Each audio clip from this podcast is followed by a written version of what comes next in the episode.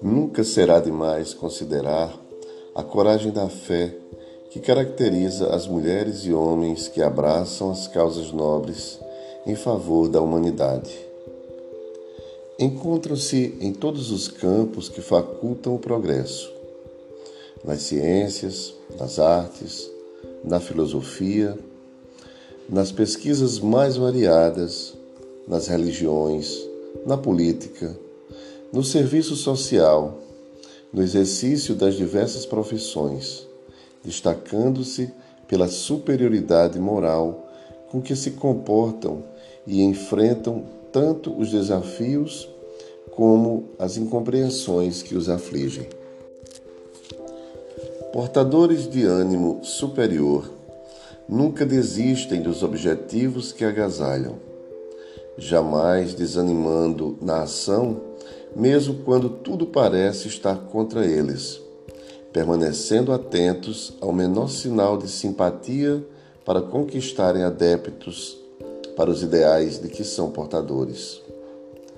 Afadigam-se até a exaustão, mas não se queixam, nem mesmo quando os resultados não se apresentam formosos quanto esperavam, sabendo que tudo aquilo que hoje não seja logrado é por falta de ensejo, prosseguindo na expectativa dos dias melhores de amanhã.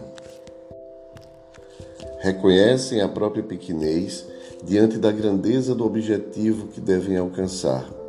E por isso não se jactam nem se inflam de presunção, suportando altas cargas de sofrimentos internos sem queixumes nem lamentações. Fascinados e convictos do dever que lhe cabe desenvolver, são amparados pelas forças do bem em toda parte, o que lhes constitui recursos indispensáveis para o prosseguimento do serviço a que se entregam. Quando humilhados, sorriem de contentamento, porque sabem estar sendo depurados de velhas cargas morais perturbadoras em preparação para situações mais vantajosas. Se combatidos, não se perturbam, porquanto não valorizam as opiniões dos dissidentes do amor, nem dos invejosos do caminho. O mesmo as dos sistemáticos adversários de tudo quanto não é apresentado por eles.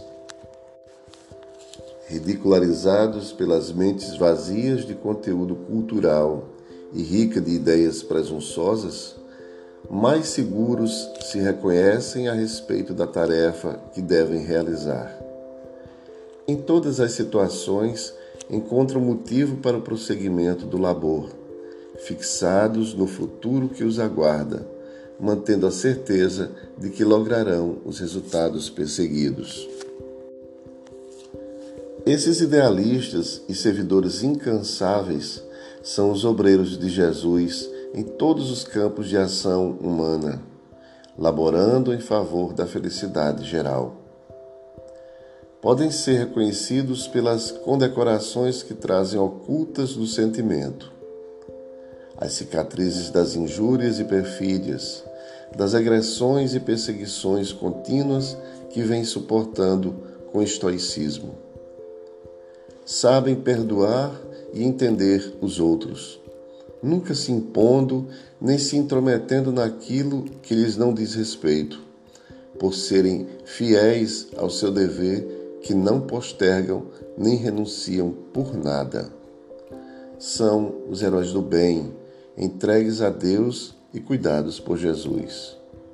Do livro Libertação do Sofrimento.